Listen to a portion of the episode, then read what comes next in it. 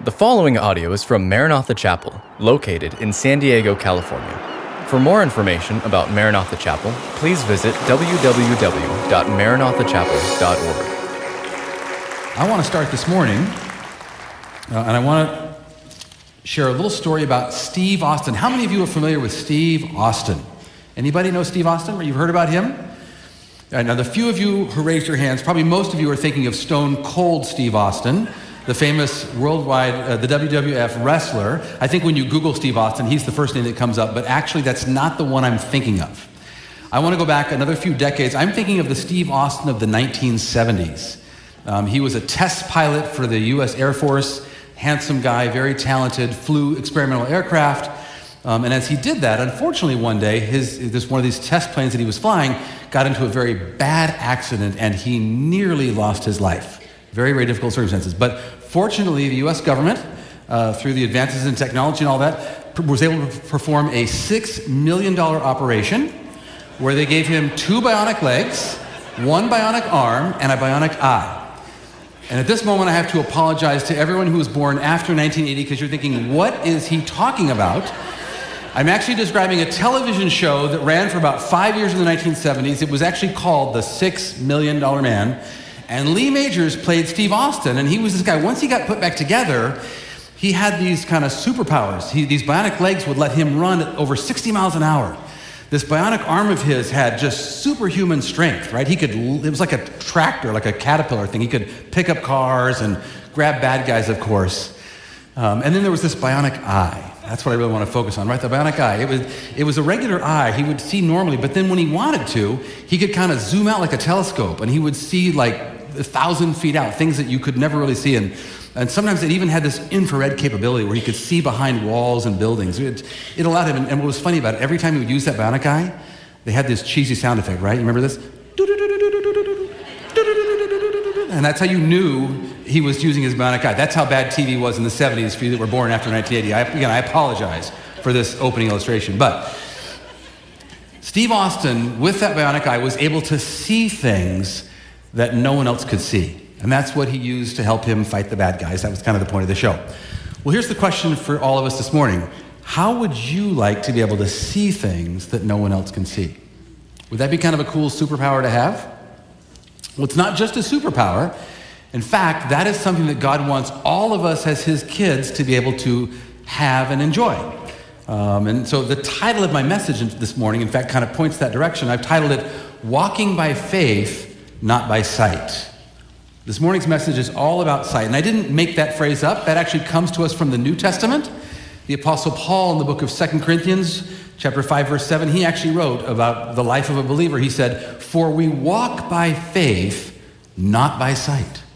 So this is something that's supposed to be natural, normal for us as believers. That's what I want to talk about this morning. And when Paul says we walk by faith, not by sight, what he's saying is when you walk by faith and not by sight, what that describes is it's a believer who's looking for God, looking at their life, trying to see where God is leading, and then as they notice that and observe it, they're able to follow him and obey him and enjoy all the blessings he's prepared for each of his kids. Well, that's what our message is about this morning, but we're going to see that. This is part of the Joshua Generation series.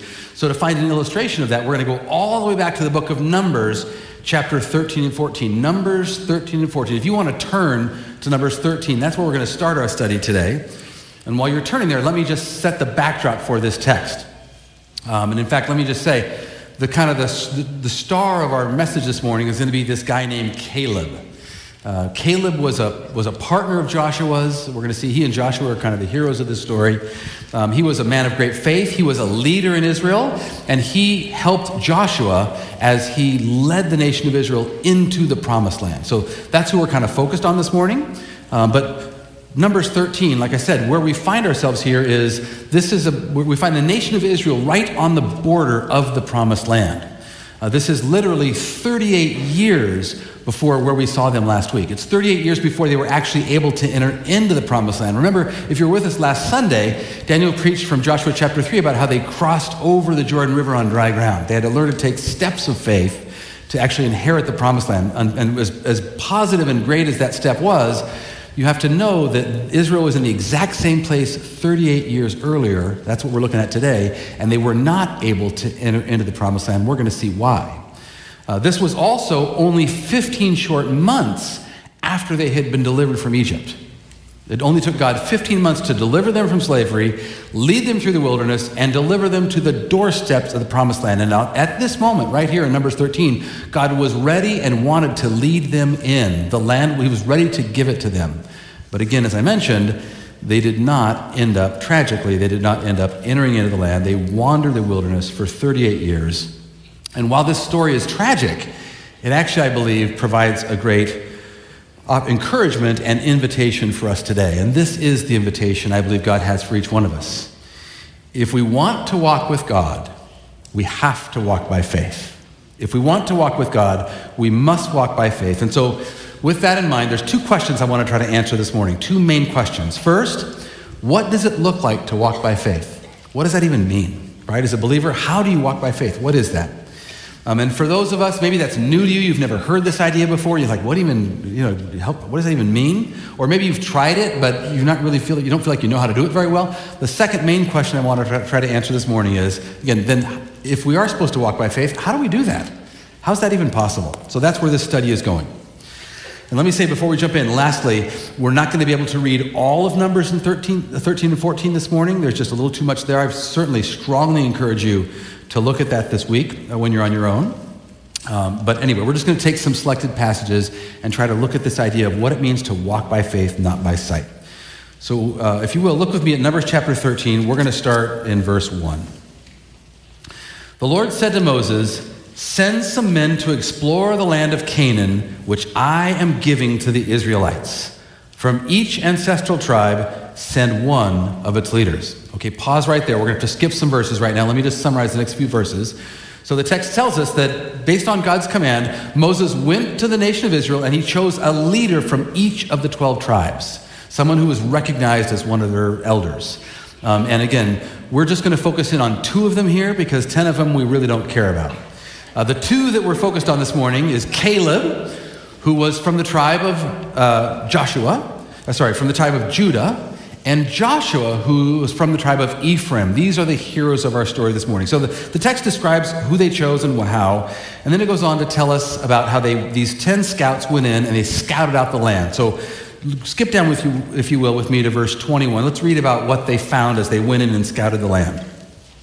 So these 12 scouts, they went up and explored the land from the desert of Zin as far as Rehob toward Lebo Hamath. They went up through the Negev and came to Hebron, where Ahiman, Sheshai, and Talmai, the descendants of Anak, lived. Hebron had been built seven years before Zoan in Egypt. And when they reached the valley of Eshcol, they cut off a branch bearing a single cluster of grapes. Two of them carried it on a pole between them, along with some pomegranates and figs. That place was called the Valley, the Valley of Eshcol because the cluster of grapes the Israelites cut off there. And at the end of 40 days, and after a journey of about 500 miles, they returned from exploring the land. Okay, this is where we see this. They went on this scouting mission, and this is where we notice the first thing we want to see about what it means to walk by faith. The first thing we need to know is that faith is not blind. If you're taking notes this morning, First thing you want to write in is faith is not blind. You know, blind faith is a term that's used to describe having trust or confidence in something or someone without having any evidence to back it up or support it. You just have confidence in them. And for this reason, it's typically used in a dismissive or a condescending manner because these days, the idea that a person would believe or trust in something with no evidence to back it up, well, it seems sort of foolish, right? You've got to have some reason for your belief. An example of blind faith that's really close to home for me is my wife Lynn's faith in the Chargers.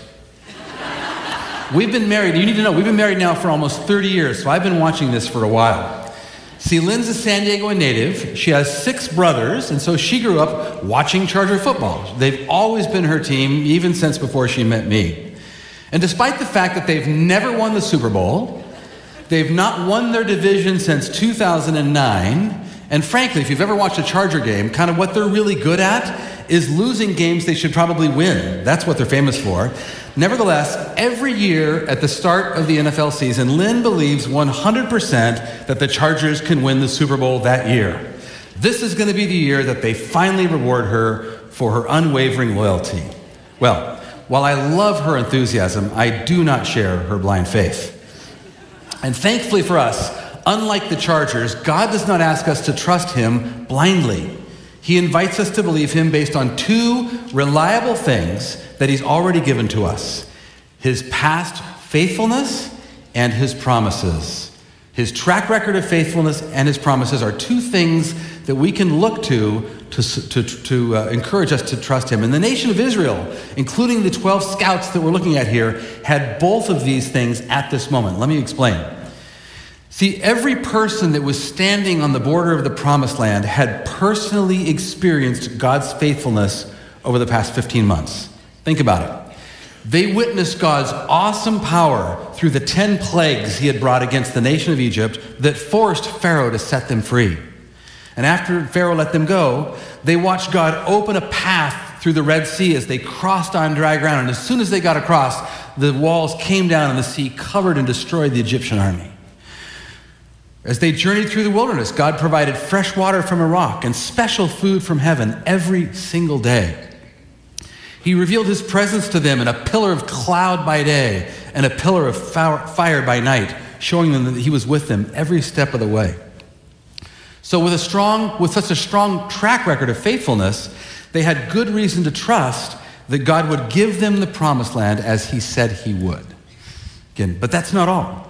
Notice the people also had received God's abundant promises. Again, before they stepped a single foot in the land, the, the 12 scouts, including the people, had God's promise that He was giving it to them. Look at verse 2 again from our text. Notice God said, Send some men in to explore the land of Canaan, notice, which I am giving to the Israelites. And in the original Hebrew, there, the way it's written, it's a very intensive phrase. Literally, it could be translated, I myself am giving it to you. So this was his promise. And it's interesting, right? This is before they put their first step in. He said, You're going in, but don't worry, it's already yours. It's more. And this, this wasn't the first time he had made this promise.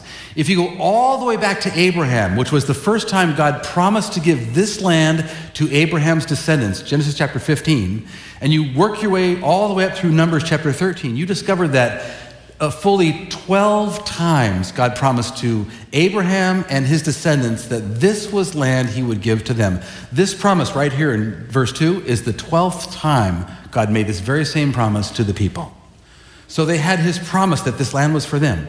He also promised them that it was a land flowing with milk and honey, which meant it was perfectly suited for their agrarian lifestyle. They were farmers and shepherds, right? This was just ideal, fruitful land.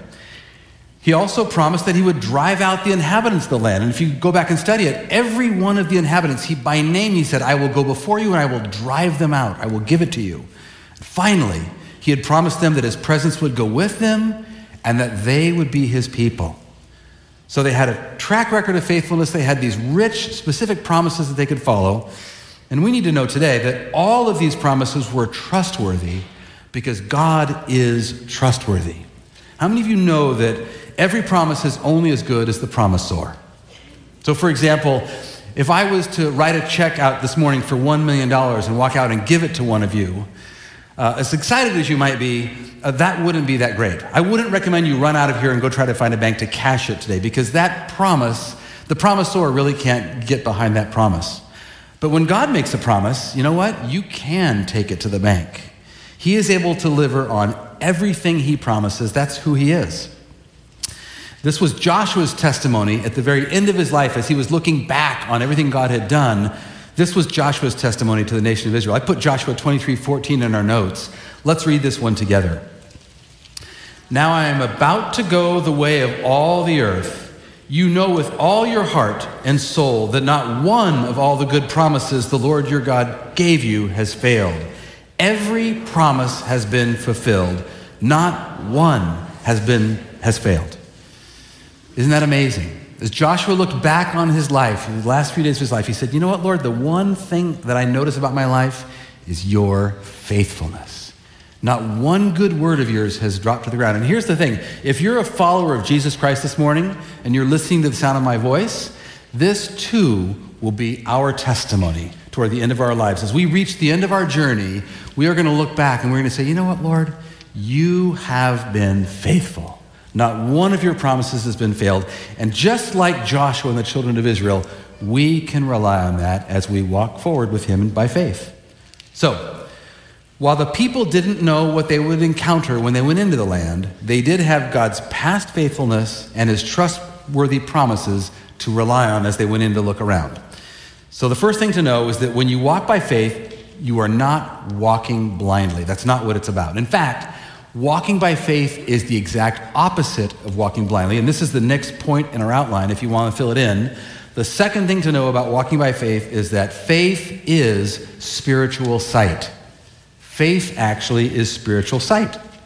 And let's look at that for a minute. You know, I think all of us learned as children somewhere along the way that God has given us these five physical senses, right? Sight, smell, hearing, taste, and touch. And it's through these five senses that we encounter and understand the natural world around us, right? That's how we discover the natural world. Well, far less known and understood is that God has also given all of us spiritual senses that correspond to each of those physical senses. And it's through these spiritual senses that we develop an awareness of God and the things that He's doing in our life. So, um, and, and, these are all over Scripture. If we had time, we could look at a bunch of them, but I want to just look at one this morning where King David reveals two of these senses to us. I put this in your notes. Let's together read Psalm 34, verse 8. Oh, taste and see that the Lord is good. Blessed is the man who trusts in him. What David is revealing to us here in this simple little well known verse is that the goodness of God is something that you can actually taste and see. It can be perceived and understood not with our tongues and our eyes, but with our spiritual senses of taste and sight. And let me see if I can give you an illustration of how you've already, you may not have known this, but you've probably, if you're a follower of Jesus, this is, you've already experienced this in your own life. Um, if, if you follow him and if you've walked with Jesus for any length of time, surely uh, you've, something's happened in your life. You've come across a situation where maybe you got a job that you were really hoping for, or something important in your life that you've been praying about, you've been waiting on, it just kind of fell into place for you all of a sudden. Just there it was, it happened. Or maybe really simple, it could be something as small as you know, you're driving around, you're going someplace, you're kind of circling a, a, busy parking lot, and all of a sudden, that parking space right up front opens up for you, and you, and you park in. You're like, Kojak, yes, praise the Lord, right? In that moment, you realize that that was not karma, that was not your good planning, it wasn't even necessarily, I mean, yeah, God was answering your prayers if you were praying about it, but really what that was, was that was God's goodness expressed to you. God just smiled on you and said, My son, my daughter, here it is. Look, I want to do this for you, right? In that moment, you tasted and you saw God's goodness, not with your eyes, not with your tongue, but with your spiritual senses of taste and sight, right? That's how it works. So, what we need to know this morning is faith is what gives us spiritual sight. Faith is what allows us to see what God is doing in our lives. It gives us a bigger perspective of everything happening around us. And in this way, faith literally changes what we see. It changes what we see. And that's what we're going to notice as we now look at the report of these 12 scouts. They're going to come back to Moses. They finish looking at the land. And the next part of our text is going to be a report of what they saw. And as we study the reports, we're going to get two different reports here. As we look at them, we're going to notice that all 12 scouts saw the same thing.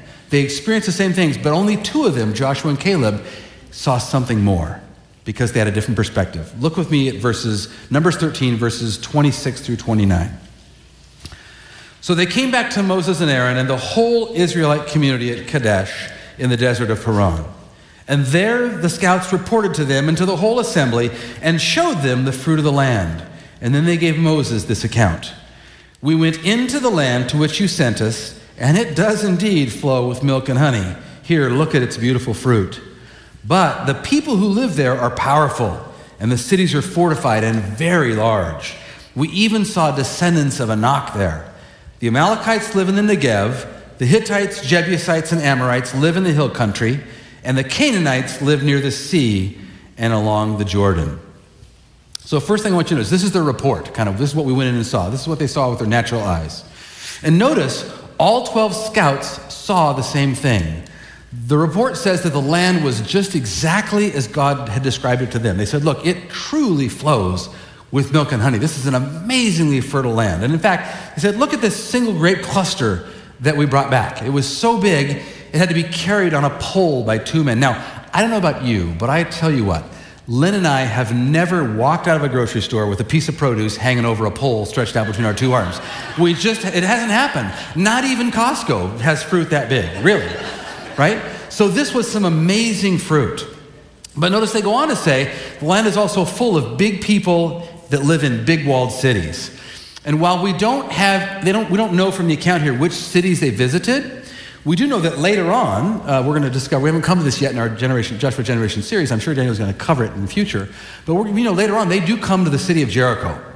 That was one of the cities in the land, and these scouts may have looked at Jericho. And we know from archaeology, they've studied it, and they've discovered that you know, Jericho was built on a hill, had a series of walls, but literally the first wall on the outer wall of Jericho, archaeologists believe it was 45 to 50 feet tall and about six feet wide. So that's about four stories high. Literally, look at the ceiling here in the sanctuary.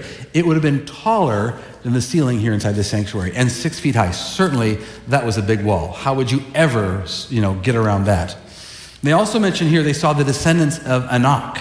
And you need to know that none of them are named here, but these guys were giants. And, and there are a few of them named in Scripture. The one that's probably the most famous to us appears in the book of 1 Samuel. We all know him by the name Goliath.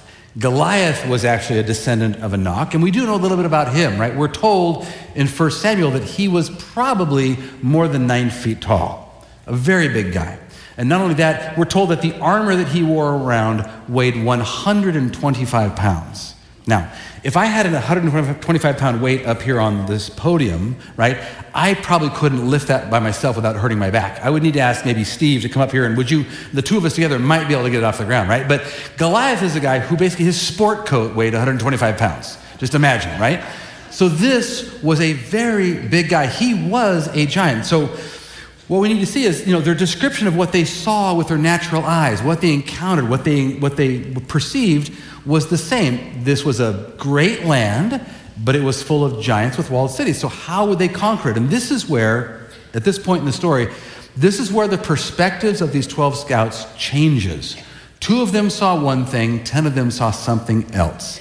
And this is also where this account and the future of an entire generation changes. It pivots right here. So look with me at verses 30 to 33. Again, Numbers chapter 13. Look what happens. So after giving this account, then Caleb silenced the people before Moses, and he said, We should go up and take possession of the land immediately, for we can certainly do it. But the other men who had gone up with him, this is what they said We can't attack those people. They're stronger than we are. And they spread among the Israelites a bad report about the land they had explored. They went on to say, The land we explored devours those living in it. All the people we saw there are of great size. We saw the Nephilim there. The descendants of Anak come from the Nephilim. We seemed like grasshoppers in our own eyes, and we looked the same to them. So, first, Caleb, right? Perhaps he sensed fear in the tone of the other scouts as they gave that initial report about the big people with the big walls. And so he's the first one to jump in, and he says, and he's trying to turn the conversation back toward trusting God and believing in his promises. He basically says, Look, no, no, don't pay attention to that. Look, God is with us. Remember, the land is exactly as he promised it would be. Surely, with his help, as he promised, we will be victorious. And notice, Caleb saw opportunity. But the other 10 scouts, right as no sooner does he finish, but the other 10, they step forward again. And notice how the report changed where they first were describing what they observed, now they're giving their interpretation of what they observed. They offer basically their opinion on whether God's plan is feasible. Based on what we saw, is it really possible? What God is inviting us to do, is it something we can carry out? And notice as they describe that, their report changes a little bit. Instead of a, a good land with big enemies, right, now they describe it as a land that devours its people. Ooh, that sounds scary, right? Notice now, instead of a few giants in the land, uh, in verse 32, they say, all the people there were giants. Every last person was a giant. Look, look, look where their minds are running off here. They basically said, Look, they're so big, we're like grasshoppers in our own eyes. And, and they saw us the same way, right? Basically, they're saying, We are so small, it's impossible for us to take the land from them. And notice the text goes out of its way here in these last couple of verses of chapter 13 to label this as a bad report so that none of us have to wonder whose perception was correct here. We know who was seeing things correctly and who was not.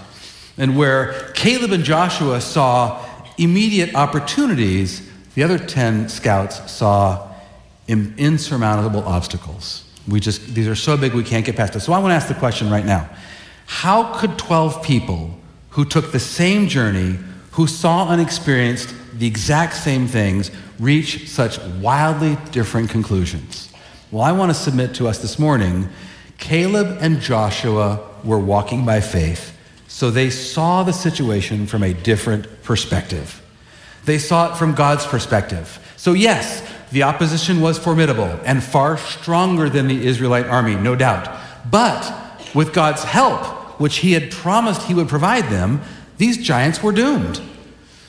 The same God who had defeated the armies of Egypt and parted the Red Sea, who had promised he would give them this very land, he would have no trouble defeating these giants. Compared to him, these giants were nothing. They were the tiny grasshoppers.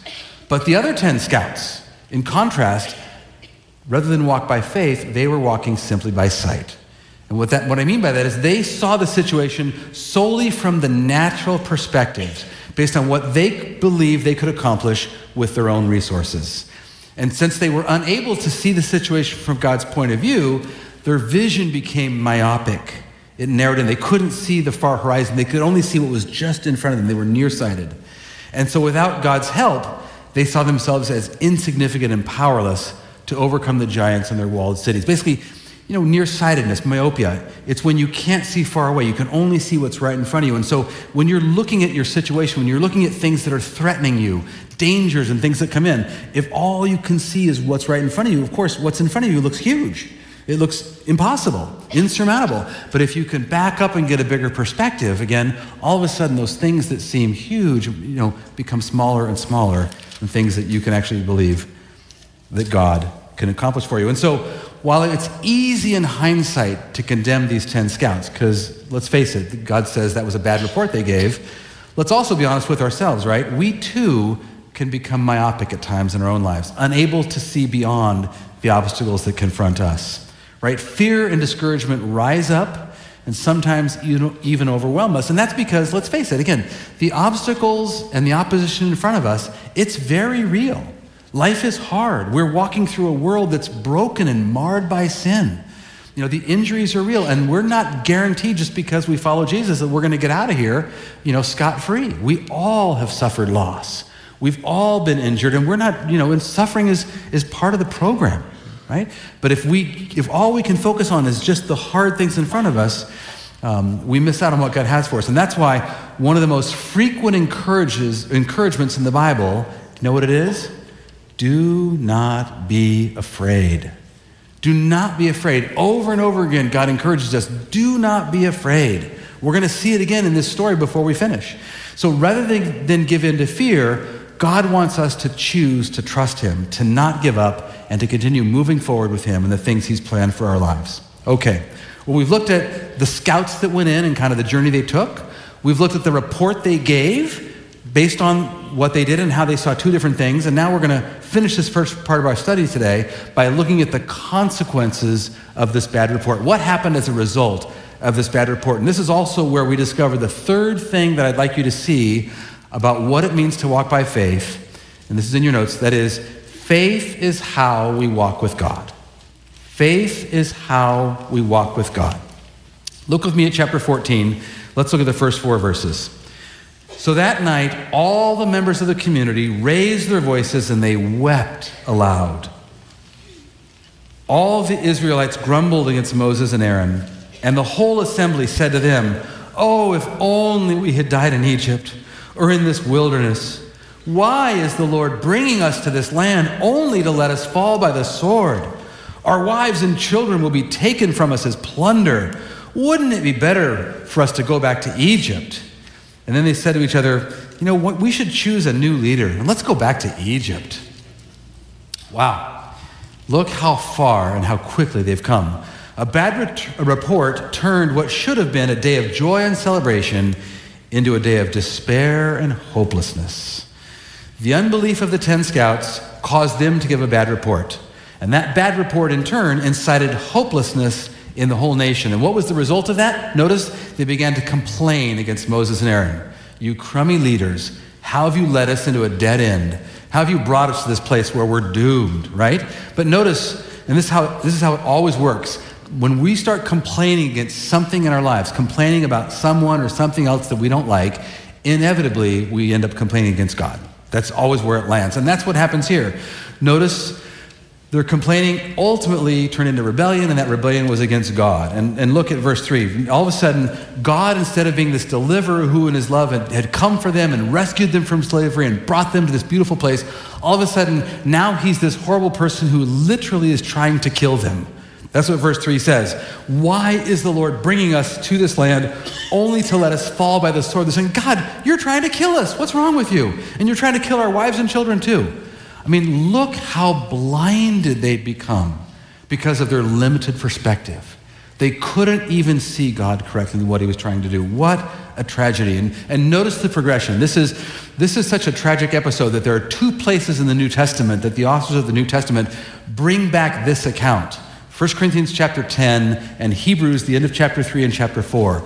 And that Hebrews section literally describes the sequence that the 10 scouts who gave the bad report and the nation followed here. And basically it says this is how it works disbelief leads to disobedience, and disobedience leads to disinheritance. Basically, when we disobey, when we refuse to trust God, it leads us to rebel against Him.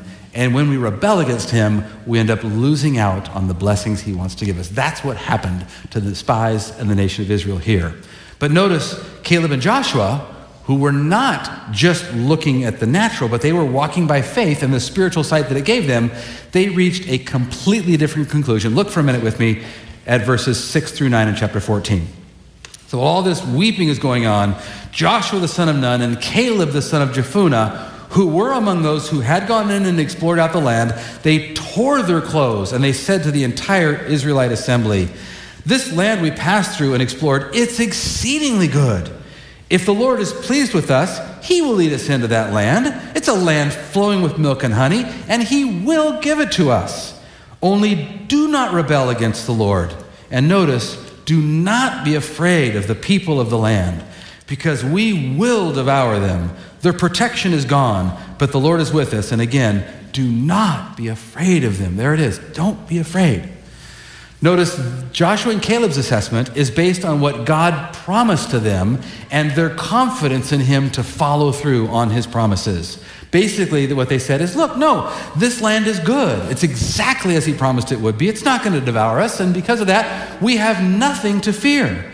Because the Lord is with us, our enemies, including any giants we might come across, they don't stand a chance. They are our bread. And my modern translation of that is look, we're going to eat these guys for lunch. Nothing to fear. So Joshua and Caleb show us the opposite of what the, the 10 scouts showed us, and, and that is the other truth that's available to us this morning, which is when we trust God, when we choose to believe in Him, that causes us to obey Him. And when we obey Him and follow Him, that leads us to His blessings. That's how we receive and encounter all the blessings He has for us. Well, we don't have time to read the rest of the chapter. Let me just summarize it for you this morning it reveals how this very tragic episode plays out. And then if we read on, what we discover is because the people believe, they chose to believe the bad report of these 10 scouts and, their rep, and, and what they said about the land, the entire nation of Israel was not allowed to enter the promised land. God said, Turn around, head back into the wilderness. You've rejected it, so you won't have it. And basically, God said, for, You are going to wander in the wilderness for 40 years one year for every day that the spies, that the scouts were in the land. I'm going to make you wander in the wilderness, and you'll know what happens when you don't trust me. And sadly, the text goes on to tell us that during those 40 years, Every adult who was there on the border of the promised land, every adult who was there and had been invited in but chose not to, every single one of them died in the wilderness.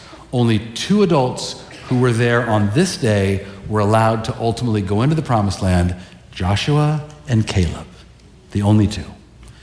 So, again, very, very tragic. And they were allowed to go in because they believed God and they chose to follow Him. Well, I need us to know this morning, I need all of us to know this is how God works. He requires everyone who wants to have a relationship with Him to do so by faith. And this is something we see throughout the entire pages of Scripture. Go all the way back to the beginning. Genesis chapter 2, Genesis chapter 3, right? The Garden of Eden, before sin ever entered the world, even Adam and Eve had to have faith in their relationship with God, right? I mean, God had given them this perfect garden. It was beautiful. There was just this one tree, the tree of the knowledge of good and evil, in the middle of garden that he said, don't touch that one. You have everything else, but leave that one alone. Notice he didn't, didn't explain to them why they couldn't, why he'd put it there, why they weren't supposed to have it. He just said, don't touch it, it's bad for you. That's all. So by faith, they had to trust and believe that what he said about that tree was true and therefore choose to follow him. And we all know, sadly, they chose not to trust him. They did their own thing, and you know, we're all the poorer for it. The world is broken, and sin entered the world because of that. So this is how God works. And in fact, we see it all the way through Scripture to the end of the Bible, but perhaps no more powerfully is this truth revealed than in Hebrews chapter 11, which is often known as the great uh, hall of faith. It's God's record of his heroes of faith. Literally, it's filled with stories of men and women who obtained a good testimony because they walked by faith. And most of the time, if you read that chapter, you discover that they didn't completely understand what, where God was leading them or even how their story was going to work out. They simply took God at His word and they acted on it.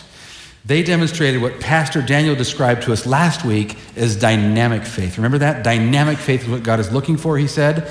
It's faith that's willing to take action based on what it believes. And according to the author of Hebrews, this kind of faith is actually what pleases God. I put Hebrews chapter 11, 6 in your notes. Let's read it together. And without faith, it is impossible to please God, because anyone who comes to him must believe that he exists and that he rewards those who earnestly seek him. Did you catch that? Without faith, it's not hard to please God. It's not just a long shot to please God. Literally, without faith, it is impossible to please God. It cannot be done. So, unless that sounds like a hard thing, but notice what the author goes on to write. God says, But look, the faith I'm looking for isn't that hard. It's just two things. Number one, you have to believe that God exists. And so, if you're a follower of Jesus Christ this morning, and I sure hope you are, if you're not, make today the day that you choose to follow him. But if you're a believer in him, you've already got the first part of this covered. You believe that he exists, that God exists, that Jesus was who he said he was. He came down, he died on the cross, and through faith in him, you have salvation. Great, you got that covered. Then the only other thing he's looking for, this is the faith that pleases him, you just believe that he rewards those who earnestly seek him. That's it. Because if you believe that he rewards those who earnestly seek him, then what are you going to do? You're going to earnestly seek him, right? Why not? Why would I want, Lord, I want to come find you. Where are you? Let me see you. So, how do we earnestly seek him? Or uh, asked another way, what does it look like? How do we walk by faith? Back to our story today. How is it that we can walk by faith? The, the, the two are synonymous.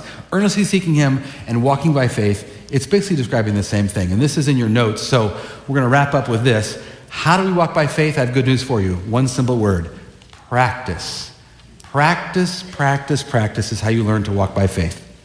Begin to exercise your spiritual sight. Let me just share here.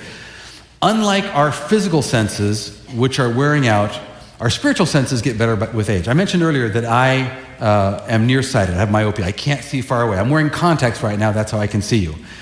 Uh, but if I didn't have these contacts in, I probably couldn't even see you guys in the front row. Again, I was, I was a lawyer for a long time. My eyesight's really bad. But with contacts, I can see the far distance. I'm also, my eyes are so bad, I also now have what they call presbyopia. I'm also farsighted. I can't see up close either. These contacts do both. So my eyes, because I'm getting older, there's little by little, they're wearing out.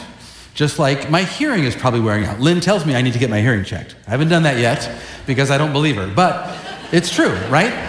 Like as we get older, just like these bodies, you know, the Bible says are they're like tents that are just wearing out, you know, wear and tear. It's the curse of sin. It's just all degrading, right? So our physical senses are wearing out. But here's the thing, the Bible promises that our spiritual senses, our spiritual sense of our ability to hear God's voice, to see his face, to taste his goodness, those things actually get better and better as we age. They get stronger and stronger because those are the senses we'll have in heaven as we're getting prepared to see him and meet him face to face. Those that'll be the language and the senses of heaven. So, and I'm not just making this up.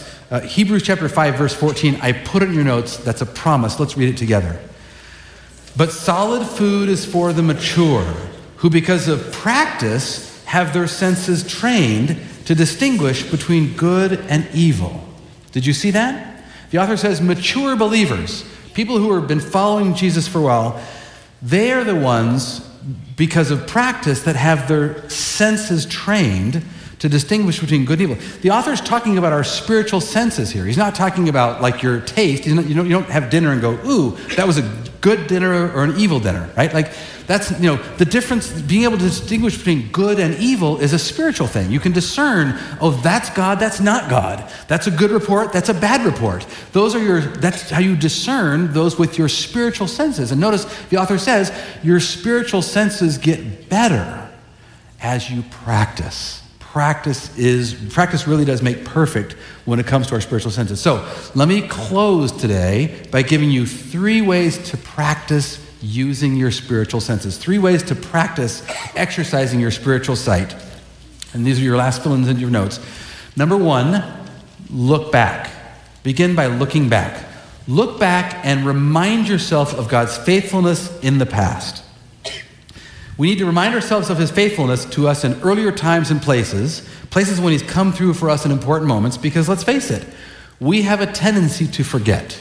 It's not just the 10 scouts in the nation of Israel who, in 15 short months, had totally forgotten that they walked across the Red Sea on dry ground. God fed them from a rock. I mean, again, you, how could you forget this stuff? Look, it happens, especially when we're confronted with real threats real fears, which is normal part of life, as those things are arrayed in front of us, we can just kind of panic and, wow, what's going to happen, right? So we have to constantly remind ourselves of God's faithfulness. Even the great King David, who was a man after God's own heart, practiced this.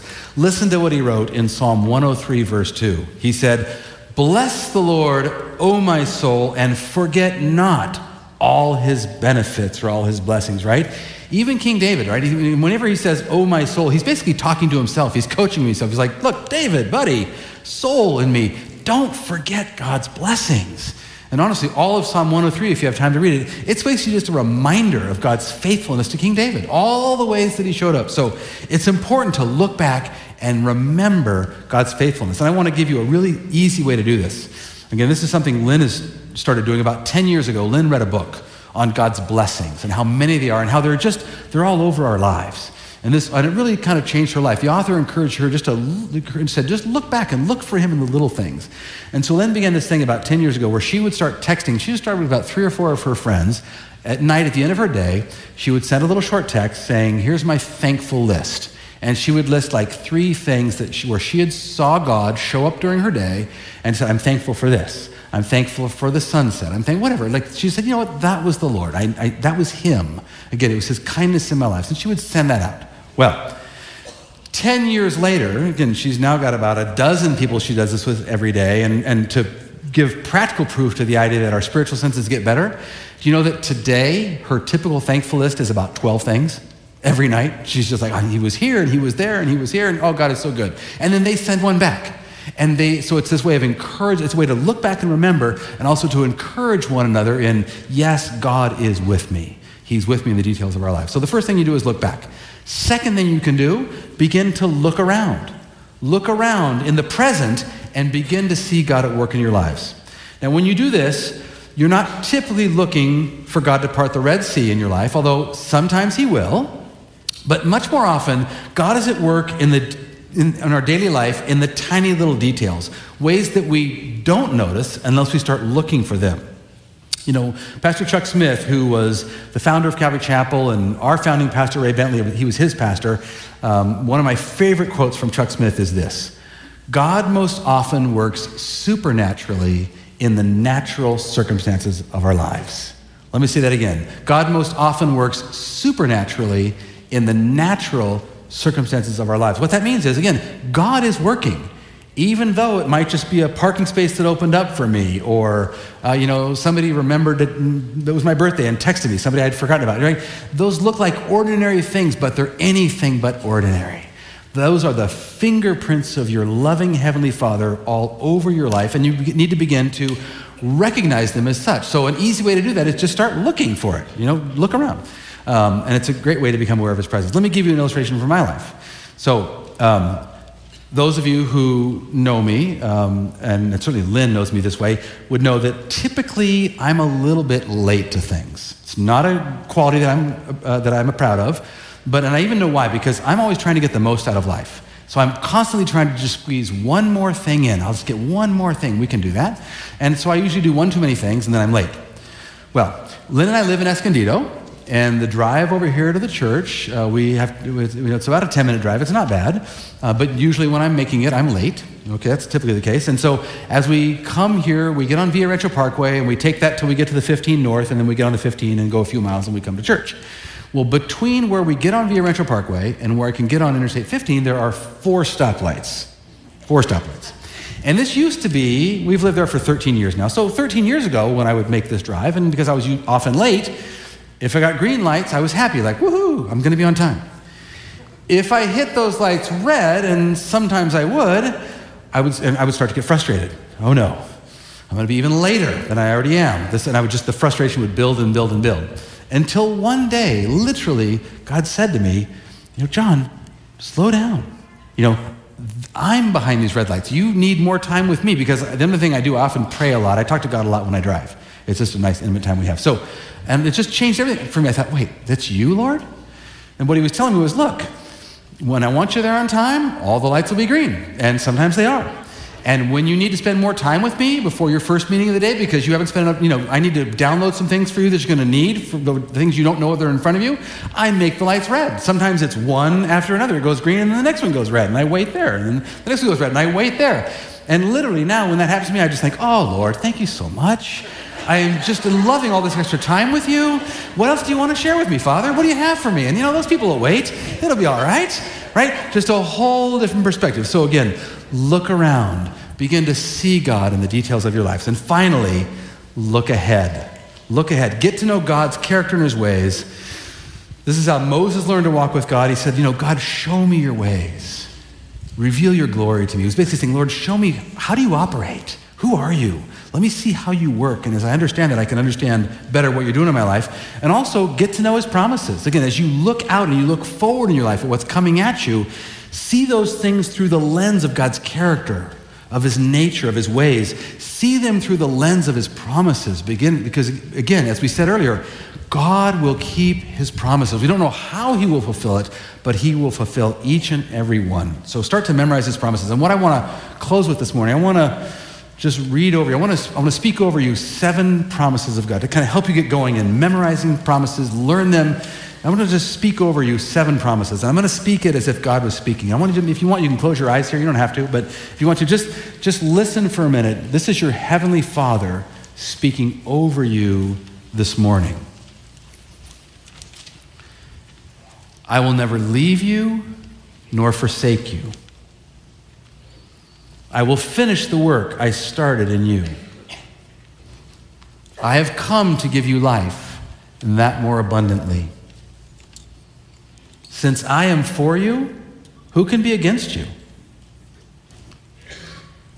I have not given you a spirit of fear, but a spirit of power, a spirit of love, and a spirit of a sound mind. I will fulfill my purpose for you and I am with you always, even to the end of the age. See, let those promises just soak into your soul. Let them become part of the fiber of your being so that as you look ahead and you look at all those threats, they're very real. People that you love maybe are sick. Maybe there's a financial crisis on the horizon. Maybe, you know, your marriage is in trouble and, and you just don't know how you're gonna, God's going to work it out. See those things through the lens of God's faithfulness of his promises. And as you do, you'll begin to have his perspective. Thank you for listening to this podcast from Maranatha Chapel. If you haven't already, please subscribe for weekly messages. Feel free to share this podcast and join us for our weekend services, held Saturday evening or Sunday morning. Visit our website at www.maranathachapel.org for more information.